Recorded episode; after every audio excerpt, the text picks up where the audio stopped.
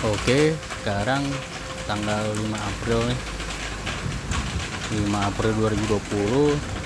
Kenalin gue Gempar Bayu Utomo. Gue dari Bogor. Di sini cuma mau ngelaporin aja sih saat ini kondisi lagi kena kita Indonesia kena musibah wabah corona ya.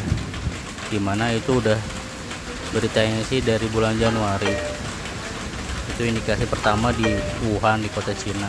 Sekarang udah di Indonesia. Per per April sekarang ini tuh kondisinya udah mulai gawat. Di mana Indonesia udah terkena dampaknya 2000 korban. Ya cuman sekitar gitu aja sih. Ini Bogor sekarang lagi hujan.